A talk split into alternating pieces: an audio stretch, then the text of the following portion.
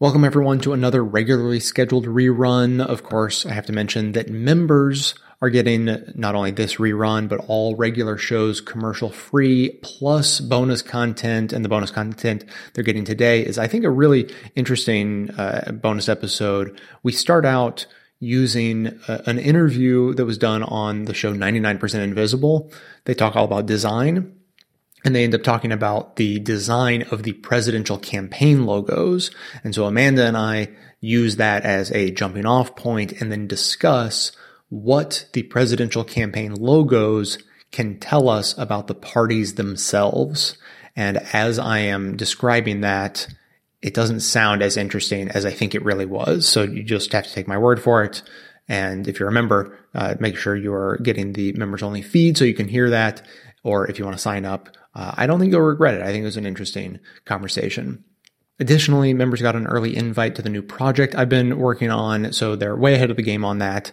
And uh, some have even been getting involved in helping to build it. So if you would like to get in on that, you can become a member at patreon dot com or at the Contribute tab at best of the left dot com. And now, enjoy. This program is made possible by the members and donors to the show. For details, visit the Contribute tab at best of the left dot com. Now, welcome to the award-winning Best of the Left podcast with clips today from Tim Wise, On the Media, The Young Turks, N P R, Decode D C, The Tom Hartman Program, and Dixon White.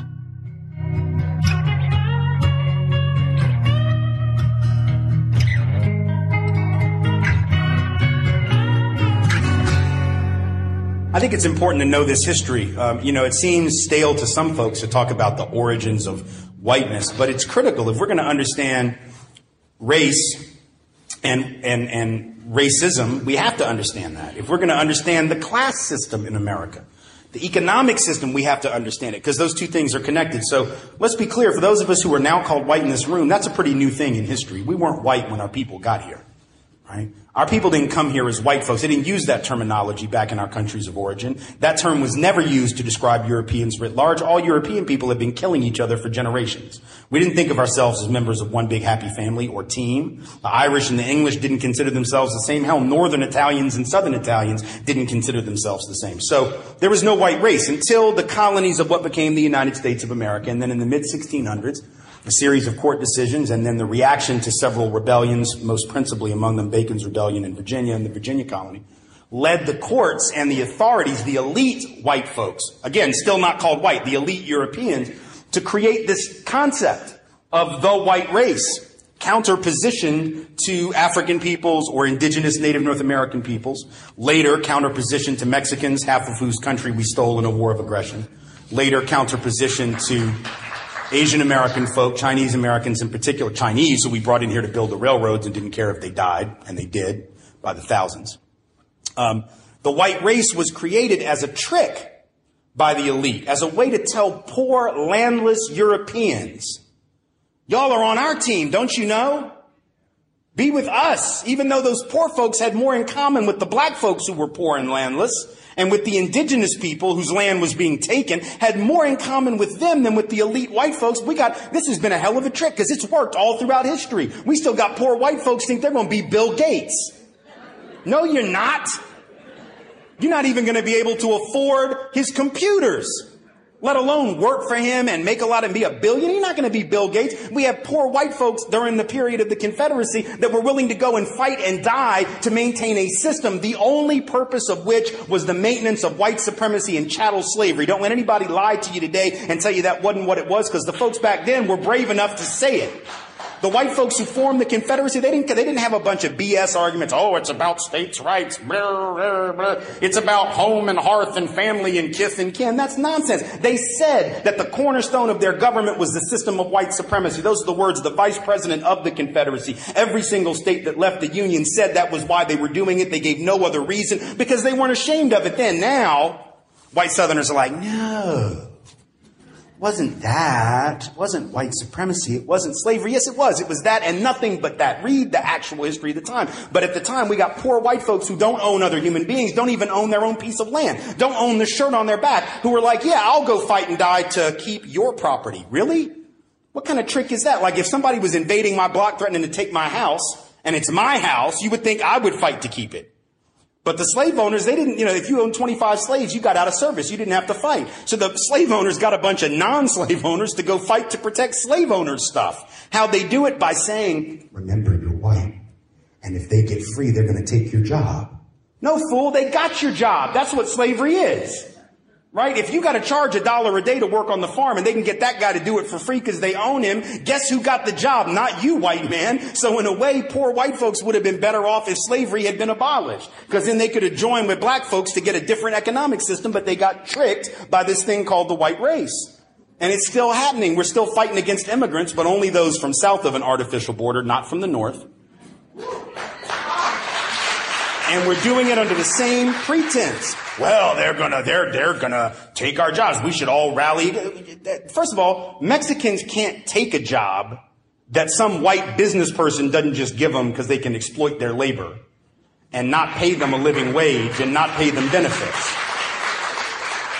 So if you're upset about that, I mean, we would be far better off, white and black workers would be far better off to have those folks come in, join in a union, fight for better wages, fight for better working conditions, and everybody gets a raise, as opposed to telling workers, you can't cross a border in search of a better wage, but business can cross borders in search of the lowest price for labor. Business can sell their stuff across borders. They can invest capital wherever they want. In fact, if they keep all their capital in another country, they don't even have to pay taxes on it in this country. Right? They can keep doing business here without paying taxes here. That's a fascinating thing. So we're going to let capital cross borders. We're going to let goods cross borders. We're not going to let workers cross borders. And then we're going to say that's a good deal for workers. No, it's not. It's a real good deal for capital, though. But it's not a very good deal for working people. So whiteness, once again, has tricked white working class people into thinking if we could just seal that border, everything would be better. And every now and then they'll sucker some black folks into believing it. And they'll get some black pastor who has nine people in his church who will get up at some rally and will give a speech where he says, where he says, they're taking our black jobs. They didn't take, no, white folks destroyed those jobs. White folks closed down the factories in Gary, and they closed down the factories in Detroit, and they closed down the factories in Pittsburgh. That wasn't Mexicans that did that. And anyway, these Mexicans are just coming home, y'all. If you invade my house, if you invade my house and put me on the street, don't be surprised if I try to pick the lock to get back to what was mine. Don't be shocked by that. But I know they're never gonna tell you why, no. They only wanna tell you lies, no. Never ever gonna tell you why, no. They only wanna tell you lies, no. Never ever gonna tell you why, no. They only wanna tell you lies. It's time, time. It's time to go home. To take our boys away, no. To take our girls away, no. To take our boys away, no. To take our girls. It's time to go home. Now another instance of correcting the historical record, this time in the form of an apology. Back in two thousand six, the Charlotte Observer and Raleigh's News and Observer apologized in separate editorials for their part in a little-known chapter of American history. In North Carolina, one hundred sixteen years ago, a biracial coalition of Republicans and populists had for some years controlled two Senate seats, the governorship, and a legislative majority. Supporters of the so-called fusion movement were mostly white, but in some counties, black men held elective office too. All that came to a bloody end one November night in what's known as the Wilmington Race Riot of eighteen ninety-eight. Spurred on by the local press, white mobs set fire to black-owned businesses and overthrew the city's fusion government. They killed dozens of blacks and ran thousands out of town. Finally, in the year two thousand, a state commission was created to investigate the episode. The commission concluded that the horror in Wilmington was not so much a riot as an insurrection, a coup d'etat orchestrated by prominent members of the Democratic Party. They wanted to topple the fusion government, and though they had big business on their side, as well as a number of regional papers, that wasn't enough. They needed the poor white farmers.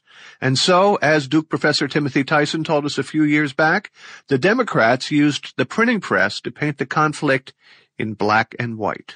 So they put this red-hot, scurrilous, very sort of sexually oriented, near-pornographic material out in the newspapers about the sort of black beast, black brutes, especially in the counties that had heavy black majorities.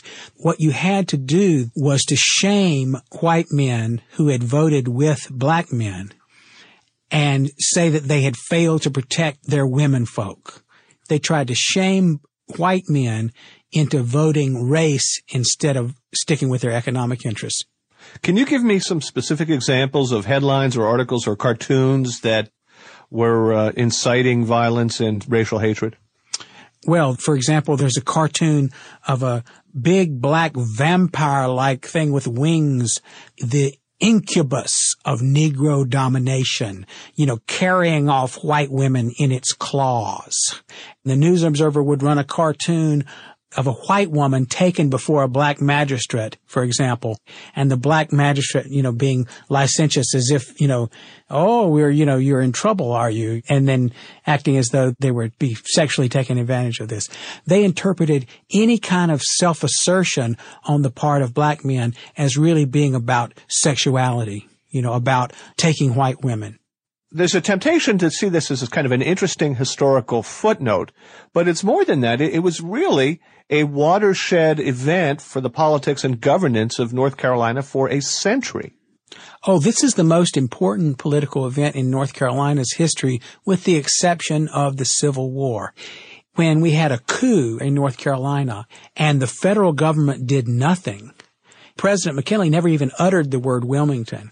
What that did was send a signal that you can run black people out of public life in the South, no holes barred, and we quickly see this happening. Georgia uh, had a very similar campaign in nineteen oh six that was really modeled on what had happened in North Carolina quite consciously. That becomes the heyday of lynching. This becomes the time of disfranchisement all across the South where black people lost the vote. So it's not just a North Carolina event. It's really a, an event of national importance. And the newspapers in Georgia and elsewhere in the South, did they mimic the News and Observer in its, uh, you know, racial browbeating? The News and Observer, the Atlanta Constitution, the Times-Picayune in Louisiana, the Washington Post, all of really sort of the Democratic Party papers of that era follow this line. And this campaign broke a lot of ground with that, actually, because you don't, you don't see this type of stuff during slavery, for example. You don't see this idea in the white media that somehow the enslaved black men are a threat to white women. But when black men wished to be citizens, somehow the closer a black man got to a ballot box, the more he looked like a rapist. And you see these same images echoing into the nineteen seventies and beyond. They seem so near yet fade away so fast. I must be hearing voices from our yesterday. I guess I'm hearing echoes from the past. Echoes from the past seems to always make me cry. You've probably never read about the Tulsa race riots in history books when you were in school. But it's definitely a story that's worth knowing about, especially considering the riots that are currently taking place in Baltimore. The Tulsa race riots occurred in nineteen twenty-one, and it was basically a war by the K K K against a very successful and prosperous black community referred to as Black Wall Street.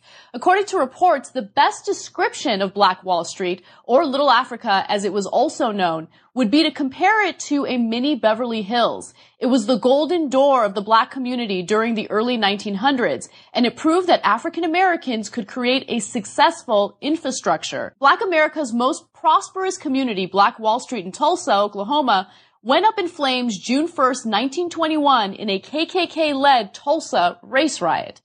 This community consisted of individuals that looked out for one another. But more than that, it consisted of individuals that were beyond successful. Some of the most intelligent minds got together and created some of the most successful businesses. They looked out for one another. They created an education system that we can only dream of today. They believed in nepotism only because these black individuals had been so disenfranchised by society that they felt that they can only look out for one another. And as a result, money stayed in their community. In fact, it was passed off about a hundred times within the community before it left the community. Right now, when it comes to a black neighborhood, a dollar lasts in that neighborhood for about fifteen minutes and then it leaves. And so they managed to create a society that was successful. They were prospering. But it turns out that white individuals in neighboring uh, areas were not too happy about that, particularly the K K K. So this led to a riot. And the way the K K K crafted this riot shows you exactly how deep that jealousy and that envy was. What they did is they accused a man of raping a white woman. But of course that man didn't rape anyone. They just wanted to accuse him so they could go into the community and start violence and trouble. And so they accused this man. A number of K K K members go into the community, and as one black man is armed, ready to defend himself, he's confronted by a white individual who asks him what he's about to do with that gun. And he tells the white man, well, I'm going to do what I need to do if I need to defend myself. At that point, there was a physical altercation over the gun. The white man gets shot, and he's killed, and then the riots erupt. Now, the outcome of this is beyond disturbing. The night's carnage left three thousand African Americans dead and over six hundred successful businesses lost. Among these were twenty-one churches, twenty-one restaurants, thirty grocery stores, and two movie theaters, plus a hospital, a bank, a post office, libraries, schools, law offices, a half dozen private airplanes, and even a bus system. So, the K K K goes into the successful black community and absolutely destroys it. And so when we talk about violence in the United States, and when we talk about things like white privilege or institutional racism, this is why it's incredibly important to take these issues seriously. Because when you look at the black community and you wonder why it is that they're angry, why it is that they're rioting, why it is that they're fighting back against things like police brutality and institutional racism, you have to look at the historical context of this country. You have to consider the fact that there was no restitution in this case. These people, three thousand people, lost their lives. Their businesses were lost. What they had built was completely demolished. And you fast forward to today and you look at statistics and you realize, yeah, maybe things aren't quite as violent as the Tulsa race riots, but you have to consider the fact that African Americans are four times more likely to get arrested for marijuana. In fact, if you have a black-sounding name, you are fifty percent less likely to get hired for a job.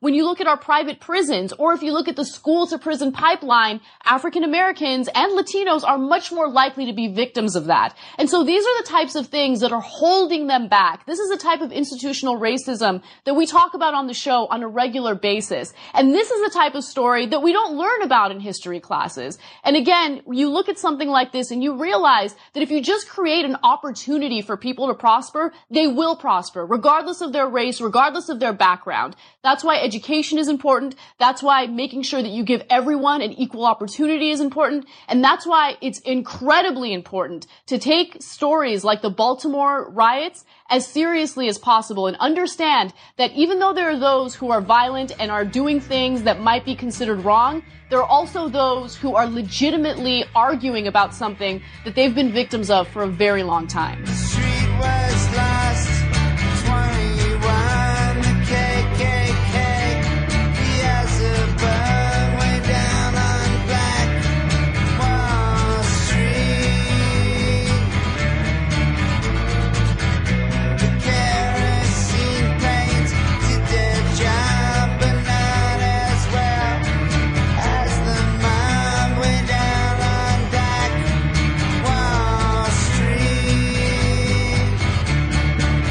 And I know you cannot fly, and I know you cannot fly. Scenes of West Baltimore's troubled neighborhoods do raise natural questions. One is why they seem heavily segregated generations after legal segregation ended. Richard Rothstein studied that question. He's with the Economic Policy Institute, and he says Baltimore neighborhoods reflect a national legacy of segregation. Generations ago, during President Franklin Roosevelt's New Deal, the federal government started subsidizing a lot of housing, but they did it a certain way. The New Deal was a coalition of Northern Democrats and Southern Democrats The Southern Democrats were uh, segregationist, and in many cases, the Northern Democrats compromised with them in order to get housing programs enacted. From the nineteen thirties onward, white people moved into new houses. Many were in new suburbs like Levittown, New York. Black people got public housing apartments in the same center cities where they already lived. Decades later, there's an enormous gap between the grandchildren of one group and the grandchildren of the other. In nineteen forty-seven, when Levittown was first opened, homes were sold to white working-class families for about eight thousand dollars apiece. Uh, that is about one hundred twenty-five thousand dollars today. Mm-hmm. African-Americans were prohibited from buying into those developments, even though they had the economic means to do so. Well, a half century later, those homes are now selling for five hundred thousand dollars. They are no longer accessible for working-class families. We passed a law in nineteen sixty-eight saying that African Americans now have the right to buy into Levittown. But giving them a right to buy into a place that's no longer affordable, when they could have bought into it when it was affordable had they been permitted to do so, is not a very meaningful right. In that half century, the white families, uh, working class families who moved into Levittown gained equity appreciation of perhaps three hundred fifty thousand dollars, four hundred thousand dollars. They used that wealth to send their children to college. They bequeathed it to their children and grandchildren. African Americans living in crowded central city areas were able to accumulate none of that wealth. As a result, today, nationwide, African American wealth is five percent of white family wealth. That enormous difference is entirely attributable to federal housing policy to suburbanize the white population and keep African Americans in central cities. Now, help me connect this history to the news, because we've been focused on Baltimore because of a police force that is accused of, well, a number of police officers are accused of killing a man, and we have reports of a pattern of this kind of abuse. What is the connection between historic housing segregation and historic wealth gaps and this kind of police behavior in a community? Well, the police behavior is something that should be remedied. It's a, a terrible a criminal operation on the part of police departments, but it doesn't start with police departments. When you have a low-income population concentrated in an area, little hope, unemployment rates in places like inner city of Baltimore are two and three times the rate for whites. Well, you get behavior in those kinds of communities that uh, reinforces uh, police hostility. It becomes a cycle of misbehavior and police aggression. And it's attributable to the concentration of disadvantaged families in very crowded inner-city communities. In recent days, have you found yourself yelling at the T V that everybody's missing the point? Much. I hope I don't sound like I'm yelling. Um, Muttering at the T V, let us say. Well, I do think that Americans have forgotten this history of uh, purposeful racial segregation. You know, in nineteen seventy, during Richard Nixon's first term, he had the Secretary of Housing and Urban Development, George Romney, the father of the recent uh, presidential candidate. Mm-hmm. uh, Romney said that the federal government has created a white noose around African-American communities in urban areas, and it was the federal government's obligation to untie that noose. And he implemented a series of programs designed to force metropolitan areas to desegregate. He um, denied federal funds for sewers and for water projects to communities that didn't uh, take action to desegregate. And he actually denied federal funds to Baltimore County because it refused to desegregate its area. Eventually, the uh, Nixon administration reined him in. The program he was following was terminated. Uh, he was forced out of the Secretary of Housing and Urban Development, and we haven't had anything that aggressive since. But we once knew, uh, the American public knew, even moderate Republicans like George Romney knew that the federal government had established the segregation, and they understood it was a federal government obligation to undo it. But since that time, we've forgotten this history, and we think somehow these ghettos arose by accident, and there's nothing we can do about them to reverse the segregation. Segregation, separation, murderation, bad situation, confusion, inoffiliation, that's what Babylon. As an anti-consumerism advocate, I would like to encourage you to shop less, don't buy things you don't need, and get everything you can get. get used from a place like Craigslist. You will save yourself a boatload of money and reduce the endless flow of new stuff getting shipped across the world, because that seems more convenient than meeting a neighbor. Failing that, try a locally owned small business. Failing that, if you're left with no choice other than to buy something from a place like Amazon, then at least there's a way you can do it and support this show at the same time. Simply click through to amazon dot com, amazon dot c a, or amazon dot co dot u k from the banner at best of the left dot com and shop as you normally would. Better yet, click through on the link to your country's Amazon store only once and then bookmark that link to use every time you shop. Your shopping experience will be identical to normal. It will cost you nothing extra, but seven to eight percent of the The cost of your order in soulless corporate blood money will be siphoned off and used to tremendously support the production of this show. Thanks for doing the right thing, whether that be rejecting consumption altogether, consuming sustainably, or at least consuming in a subversive way. Segregation, separation, murderation, bad situation. It's graduation day, and the students are all dressed in their caps and gowns, their families in their finest, and all rose as the procession of dignitaries walked in.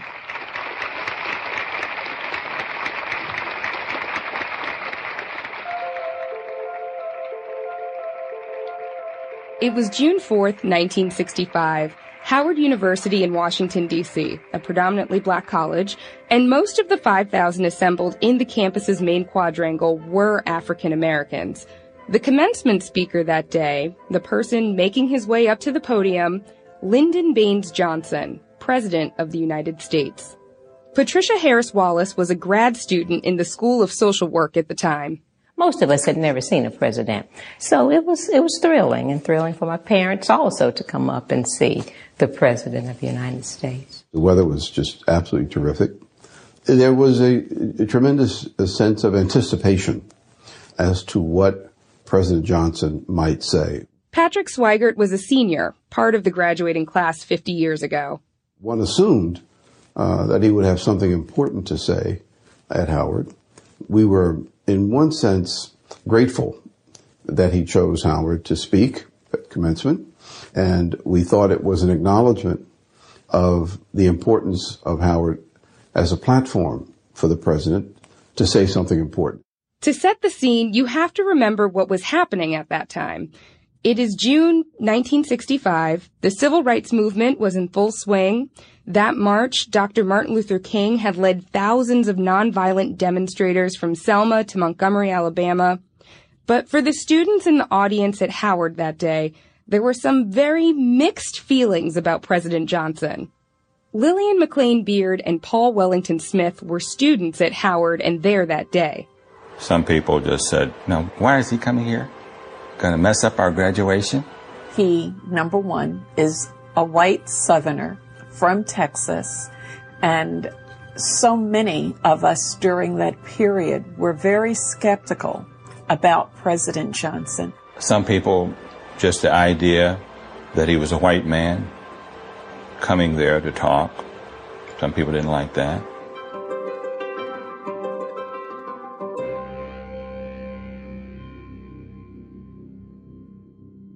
The president started speaking at six thirty-five p m, and pretty quickly he got right down to business.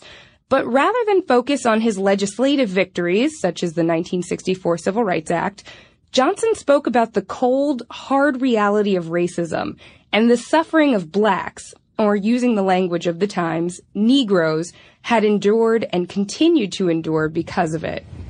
In far too many ways, American Negroes have been another nation, deprived of freedom, crippled by hatred, the doors of opportunity closed to hope. Freedom, said Johnson, freedom to vote and hold a job and go to school or a public place is the beginning. But he cautioned, freedom is not enough. You do not wipe away the scars of centuries by saying now, you are free to go where you want and do as you desire and choose the leaders you please. You do not take a person who for years has been hobbled by chains and liberate him, bringing up to the starting line of a race and then say, you are free to compete with all the others and still justly believe that you have been completely fair. Thus, It is not enough just to open the gates of opportunity. All our citizens must have the ability to walk through those gates. What Johnson was introducing was the concept of affirmative action, the idea that you couldn't just open the gates of opportunity, but that you had to recognize that some people needed help just getting to that gate. To this end, equal opportunity is essential, but not enough, not enough. Johnson told the crowd that America had failed the Negro. He recited the statistics, laying out precisely in numbers just how the population was trapped in poverty, unemployment, lack of education. Then Johnson did something really startling. He explains that there's something different about white and black poverty. These differences are not racial differences. They are solely and simply the consequence of ancient brutality, past injustice, and present prejudice. And then the President of the United States went one step further. Perhaps most important, its influence radiating to every part of life, is the breakdown of the Negro family structure. For this, most of all, white America must accept responsibility. There's a good way and a bad way. So don't pretend you don't know what I mean. There's a fire burning somewhere, and it ain't about to go out. I'm talking about accountability for all the things that are going down.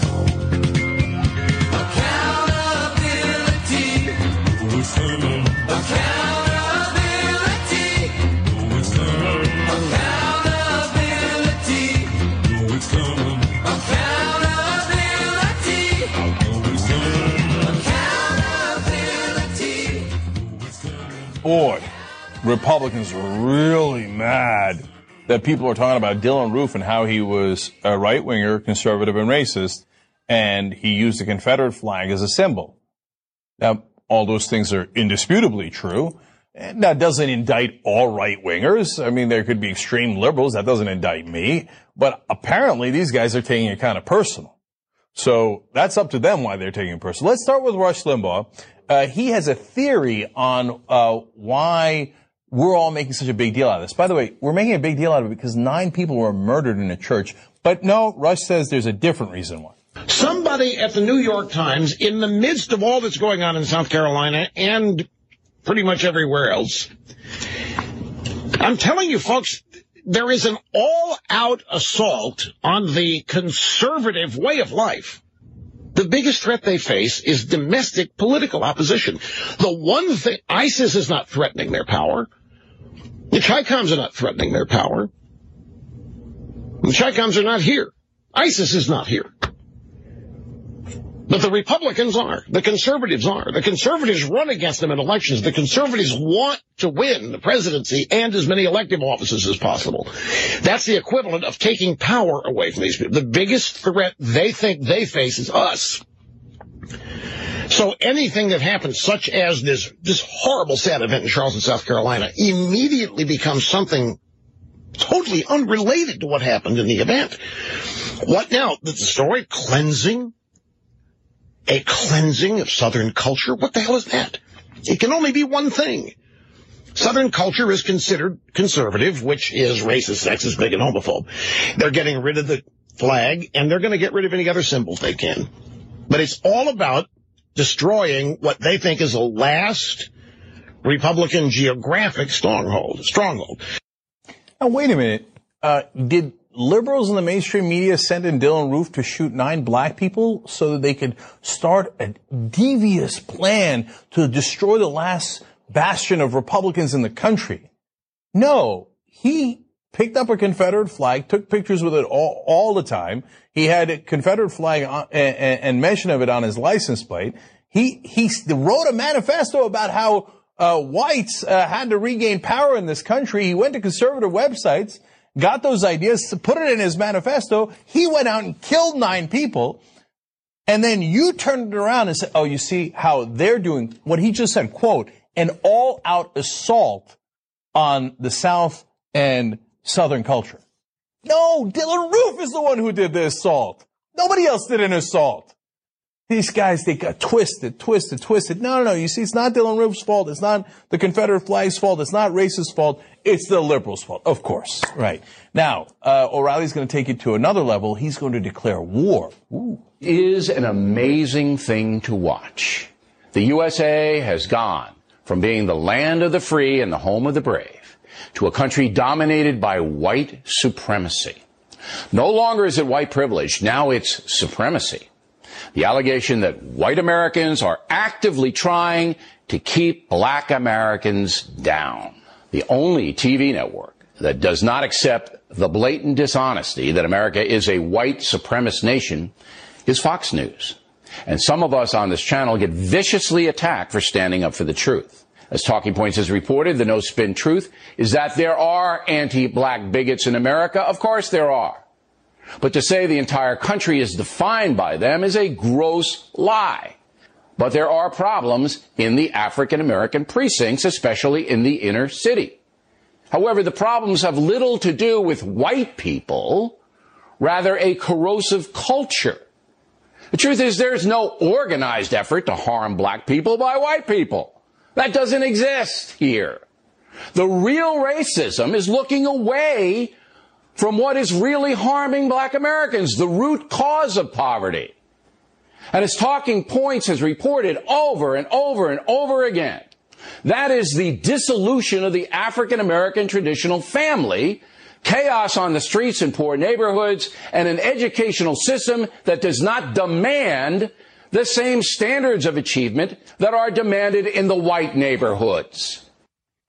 Oh, I see. There's no racism left in the country. And you decided that you were going to prove that point by saying the problem with black people in this country is black people, black culture. Is there a problem of racism in the white culture? No. Yes, there are some races in the country, but overall, there is no problem with the white culture.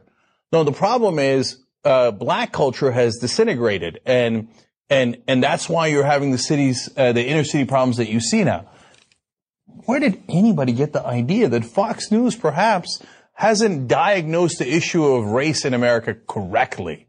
So where would they get the idea that they blame black people for the problems rather than looking to see if there are systemic problems? Hey, why are black people uh, in the inner cities? Now, there's a lot of different reasons. Uh, one was, of course, the history of this country that led to certain migration patterns and certain socioeconomic situations. Are you going to deny that? No, everybody started on an equal footing. No, it's not relevant. It's not going to look away. No, no, no. The real problem is black culture. Gee, I don't know why anybody would accuse you of ever being racist or or not seeing the uh, issue clearly. But wait, we haven't even gotten to the war yet. I don't know. Okay, let's find out who he's declaring war on. And the far-left smear merchants have the nerve, the gall to say America's a white supremacist nation? Fox News is attacked when we report the truth? Well, you want a war, you got a war. I'm not going to sit here any longer and take this garbage. People who lie, who run the country down, who are racist themselves, are going to be called out right here on The Fact. That is the truth. And the liars who distort the record are now on notice. Oh, my God. Are, are we on notice? Is he going to come to get us? You're going to get it. I'm coming to your house. I am going to be the cop that stops it. End of this. By the way, he's not ending racism. He's not declaring war on racism. He's not declaring war on any of the underlying problems. He's declaring war on the people who point it out. You left-wing smear merchants, I'm going to get you. If you actually talk about race in this country and and how people are affected by not just institutional, but things that are stereotypes that that linger in our heads. For example, if you pointed out a study that shows that if there is a black hand on eBay selling the same exact product as a white hand, it's le- it gets a lower price and it's less likely to be trusted to deliver the products. That's a study. Can I talk about that? Or is science not allowed? You're gonna get it. War. How dare you point that out? Same exact resume. You put a white sounding name on it, it gets uh called in for an interview twice as much as a quote unquote black sounding name. Study, you can look it up. Okay, am I allowed to mention that? You smear merchant talking about facts and science. I'm gonna stop it. And more from O'Reilly. You wanna fuck with me? Okay. You wanna play games? Okay. I play with you. Come on. Do you wanna play rough? Okay. You know? Say hello to my little friend. Okay. Do you wanna play rough? Okay. Okay. Say hello to my little friend. This guy, the funny thing is, he thinks he's tough. Like, he he walked off that set strutting like this, like, see, yeah, left-wing smear merchants. Got him. Got him. What about the real problems in the country? No, don't you dare talk about them. Don't you dare talk about them, okay? There are no problems in this country. Well, of course, except for black culture. I'm black history. I'm black culture. I'm black history. At a time like this, it's more important than ever to keep our independent media well-funded. Of course, not everyone can afford to chip in, so take a moment to think about your own circumstances and ask yourself if you're in a position to stand up when you know others can't. On my website, under the Contribute tab, you can sign up to donate any amount you want on a one-time or monthly basis. PayPal is the default method, but I know a lot of people prefer not to use them, so I have an alternative available for you to use, and you can find all the details to that on the same Contribute page. If you sign up to donate six dollars a month or more, that's less than a dollar an episode, you get access to a members-only podcast, including commercial-free versions of the show, as well as occasional bonus episodes I make in which I tell some stories and mull over some big ideas. So again, if you have the means to support independent media, I hope you'll begin to contribute to whatever sources you get the most value out of, and you can support this show by going to the Contribute tab at best of the left dot com. Thanks to all of those who have already signed up, and thanks in advance to all who will. You were living in a blind state. You couldn't communicate. Okay, I want to talk about deprogramming America. Let me back up a little bit. Back in the uh, sixties and seventies and, and eighties, I mean, it's still going on, but uh, in fact, probably its most visible manifestation now is Scientology. But there were all these cults in the United States. You had the Maharaji, who was the fourteen-year-old perfect master who, you know, essentially said he was like Jesus. Uh, a friend of mine was in his his cult. In fact, uh, my friend got kidnapped out of that cult and deprogrammed by Ted Patrick, uh, and then went to work with Ted Patrick uh, to deprogram others. Uh, you had the Moonies. You had Reverend Moon, who explicitly said that he was the reincarnation of Jesus. And uh, all these Mooney followers. You know, yeah, so you had these cults. Now, these were relatively benign cults in that they took kids away from their from from their families. They they isolated people, but they didn't lead to death. I mean, the, the the most extreme example of that was Jim Jones. Jim Jones had a cult that was actually a death cult. He, he moved down to Guyana, and you know they all drank the Kool-Aid literally and died. Nations can be seized by cults, just like religions can be seized by cults. Um, in the, you know, I lived in Germany in eighty-six and eighty-seven, and, and, and if you read The Rise and Fall of the Third Reich by, uh, William Scherer, uh, or other, other books, I mean, I was there, I, I not during the World War Two, obviously, but you know, living in Germany, I knew some old Nazis, literally, people who had been in, in Hitler's army, or who were, who were, in fact, I knew one guy who was still a Nazi. He's now dead, but he, you know, he, he was, he's an old guy from that era. And what happened in Germany and happened in Japan, and we can find modern-day parallels to this with with uh, Slobodan Milosevic and Radovan Karadzic and, uh, and is it Bosnia or Serbia? I, I mix up that part of the world. Um, is and, and and frankly, ISIL, ISIS right now, and and in fact, I would say you know Wahhabism in general. What you find are these basically death cults. They are they are cults every bit as much as the Maharajis or or Reverend Moons uh, is a cult, but they're cults that involve the subjection or murder or usually both of, quote, inferior people. We played with this in the United States in two big ways. The, you know, mo- most recently uh, against people of all races in the nineteen twenties with the euthanasia movement, where we were sterilizing women who were mentally retarded and, and people who were born with birth defects. Uh, we were sterilizing them. Our eugenics movement, well, the eugenics movement actually began in England. It came out of Herbert Spencer, uh, uh, Charles Darwin's cousin, who was an economist, and, and a few other people, and, and uh, you know, came to the United States. And we did it big time. And Hitler actually used our eugenics posters about, you know, cleansing the race, essentially, in his early campaigns in the early nineteen thirties. So throughout the throughout the nineteen thirties and right up toward the end of the, the, the World War Two, in Germany, you had Germans who actually believed that Hitler was somehow associated with Jesus, that he might be John the Baptist, he might be the reincarnation of Jesus, that he, and Hitler himself was saying he was bringing a thousand-year Reich. Ein, ein, ein, uh, ein Volk, ein, ein Welt, ein Reich, ein Führer. You know, one world, one people, one, one, one, uh, one, one leader. Similarly, and, and you had German so- soldiers, you know, enthusiastically, not just going off to die, but also killing people. From Auschwitz to, to, uh, you know, Uh, Belsen-Belsen to to uh, Dachau, although Dachau is technically a work camp, not a not a death camp. But a lot of people died there. I think Dachau, if you want to draw parallels, uh, would be probably more similar to American plantations. It was a slave labor camp, and they were all over Germany. By the way, there were hundreds of them, and they were manufacturing commercial goods.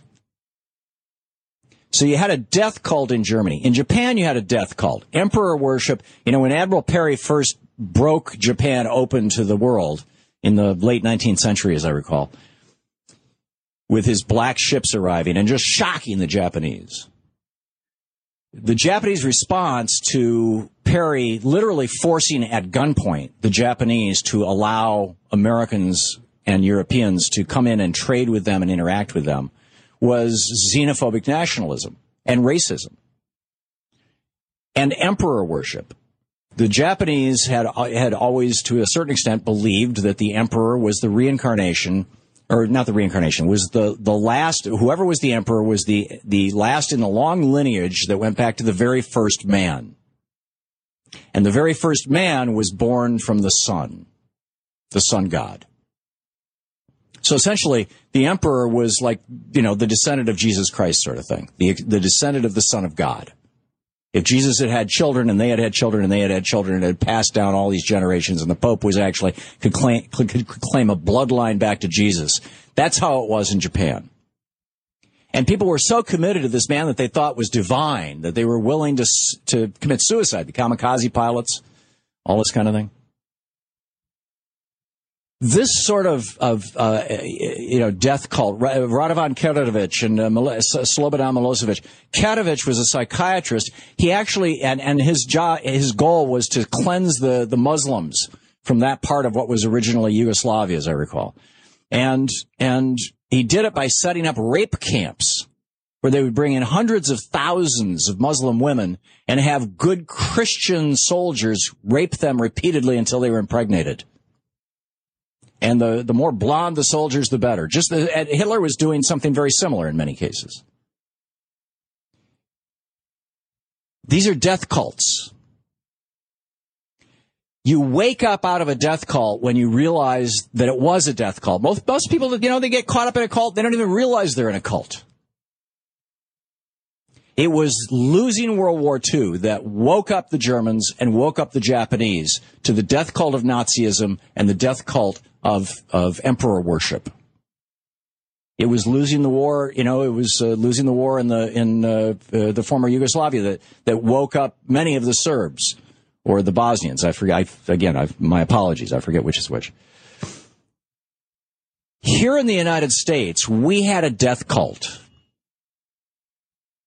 that was running an institution called slavery for several hundred years. We had concentration camps that we call plantations. for several hundred years. That death cult is still alive and well in the South. And it's not just in the South, by the way. This is why up in Wisconsin, when Scott Walker said, oh, well, we're going to make welfare recipients pee in a cup before they get their welfare. Even though, you know, drug abuse among people on welfare is actually lower than any other, pretty much any other group. We're going to humiliate them. Why? Well, because, you know, and he, he mentioned Milwaukee, which has got a very large black population, because they're black people, of course. Racism and slavery are inextricably tied. Paul Krugman, on June twenty-second, in his piece, Slavery's Long Shadow, he says, as recently as the nineteen eighties, half of all Americans opposed interrac- interracial marriage. Think about that for a second. He said, race made Reaganism possible. And to this day, Southern whites overwhelmingly vote Republican to the tune of eighty-five to ninety percent in the Deep South. Then he looked at another paper that was done in two thousand one by some relatively conservative economists, actually, titled, Why Doesn't the United States Have a European-Style Welfare State? Why, it turns out? Well, because most white people think that welfare, most welfare goes to black people. They're wrong, but they think that. And so there you go. He points out the twenty twelve Supreme Court, uh, you know, gave states the ability to block expanding Medicaid. Who who turned such a thing down? twenty-two states, eighty percent of the population was in states that practiced slavery. There's a new thing going that's a rival to crack. Blacks talking through their nose, trying not to be black.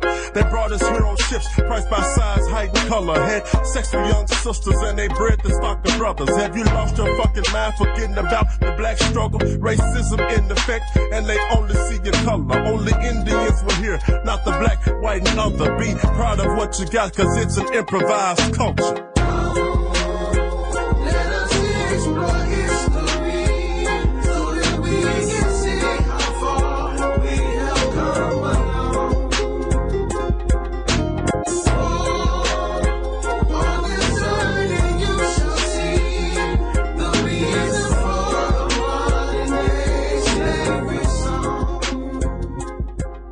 You've reached the activism portion of today's show. Now that you're informed and angry, here's what you can do about it. Today's activism, showing up for racial justice.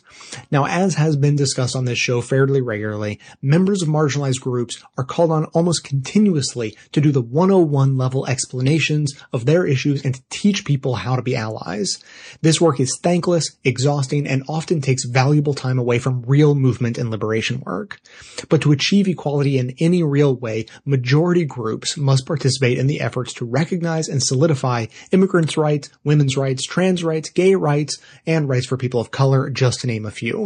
So how do movements engage the majority without ceding the mic or spending resources they don't have teaching allyship? Enter Showing Up for Racial Justice, or SURGE. This national network of groups and individuals does the work of organizing white people for racial justice. On their About page, they explain their role through a quote from Alicia Garza, a community organizer and co-founder of the Black Lives Matter movement. Quote, "We need you defecting from white supremacy and changing the narrative of white supremacy by breaking white silence." Unquote. SURGE helps train white people to play supportive roles in the campaigns driven by people of color and how to bring a racial justice focus back to their organizing efforts in climate, economic, political, L G B T Q, voting rights, feminist campaigns, and movements.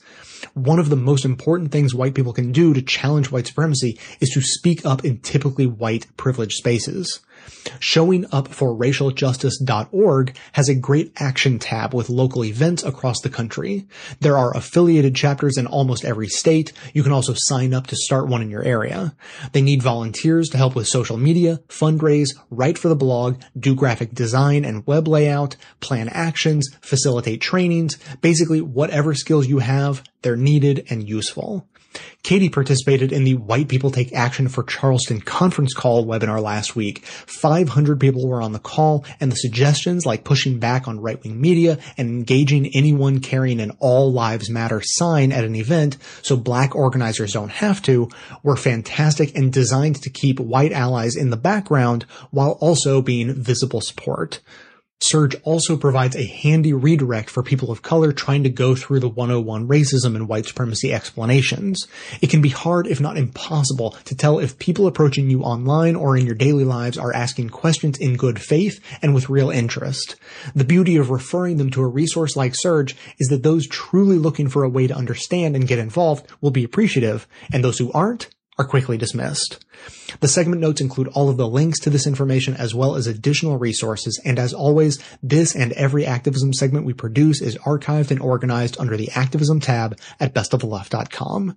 If you're on board for helping break down white supremacy from the inside out, be sure to hit the share buttons to spread the word about showing up for racial justice via social media so that others in your network can get involved. Everybody says they won't change, but nobody wants to do to make it better. Everybody complains, but nobody ever wants to take the blame. Ain't nobody ever does anything. I wake up in the morning and what do I see? I see my reflection in the mirror, looking at me, telling me what you gonna do. Now you say you won't change. You have no right to complain. I'm coming to you here in my truck today. I got a Ford F one fifty, and I like it. Yeah, I'm redneck. I always have been, but is rednecks reformed? Many years I was a racist, and I didn't like blacks. They used to call me N-word and whatnot. And now uh, I come a point and realize through some personal experiences that white people are racist. Not all of them, but white culture is. Our white country is. Our nation is. Our American culture is full of white supremacy. We live in a white supremacist culture that caters to white people. Everything from the media to education to art to culture to politics is whitewashed. What is not whitewashed? As far as the status quo, as far as the dominant culture, everything's whitewashed.